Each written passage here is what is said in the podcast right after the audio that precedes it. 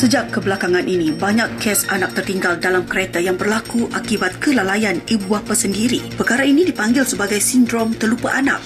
Ia bukanlah isu kecuaian semata-mata kerana boleh menimpa sesiapa sahaja tanpa mengira pekerjaan atau keadaan. Tidak dapat dinafikan peranan sebenar ibu bapa dalam memastikan anak-anak selamat tidak boleh diketepikan. Kerjasama antara ibu bapa dan pengasuh taska atau tadika adalah penting untuk memastikan keselamatan anak-anak. Berikut UMSFM kongsikan Tips elak anak tertinggal dalam kereta. Pertama, jangan letak kerusi kanak-kanak di belakang kerusi pemandu. Ini kerana kedudukan itu adalah titik buta bagi pemandu. Sebaliknya, letakkan kerusi kanak-kanak di belakang tempat duduk penumpang supaya ia berada dalam ruang pandangan. Kedua, ibu bapa wajib mengamalkan sikap pandang belakang sebelum pintu kereta ditutup. Ketiga, beri pesanan kepada pihak sekolah atau pengasuh. Ibu bapa boleh meninggalkan pesanan supaya mereka membuat panggilan telefon jika anak tidak tiba ke sekolah atau di rumah asuhan pada masa ditetapkan. Keempat, guna peranti atau aplikasi telefon. Pemandu boleh menggunakan kaedah ini untuk memberi peringatan mengenai anak di dalam kereta. Dan yang terakhir, aktifkan aturan child reminder. Justru itu, ibu bapa disarankan untuk mengambil langkah-langkah itu tadi bagi mengelakkan perkara yang tidak diingini berlaku. Pesanan ini dibawakan khas daripada UMSFM, Suara Kampus Lestari.